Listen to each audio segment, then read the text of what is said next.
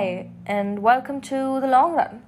I'm your host, Joanna Gijo, and before we dive into today's episode, I'd like to let you all know that I have linked all my references and added a transcript of today's episode in the show notes. So you can go ahead and check that out.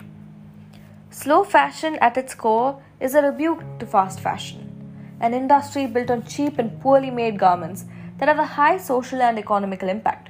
It involves a lot from extending the lifespan of clothes we use to reducing the demand for production, bringing back dwindling traditional art forms, workers' rights, and ethical practices.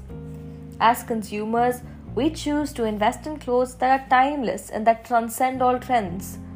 That doesn't mean we forsake trends altogether, though. A balanced closet will be split up as 70% of classic basic items that will still be fashionable three years from now and 30% of whatever is trending. Preferably trends you really like and you see yourself wearing for much longer.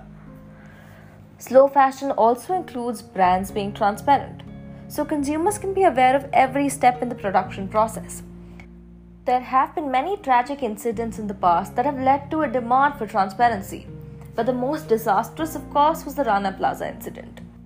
But there's more. So many sweatshops are still up and running.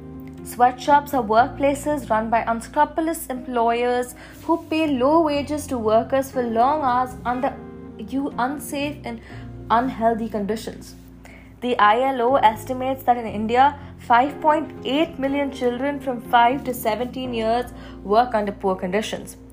Fun fact about sweatshops because women make up 85 to 90% of sweatshop workers, some employers force them to take birth control and routine pregnancy tests to avoid supporting maternity leave or providing appropriate health benefits. Even brands like Nike, a brand that celebrates humanity and all its potential, has been accused of using sweat- sweatshops.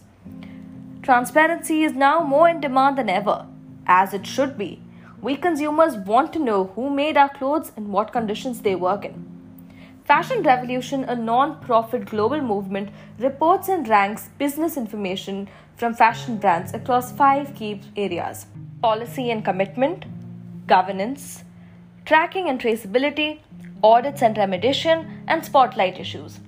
The index is a tool to push and incentivize the world's largest fashion brands to be more transparent about their social and environmental efforts.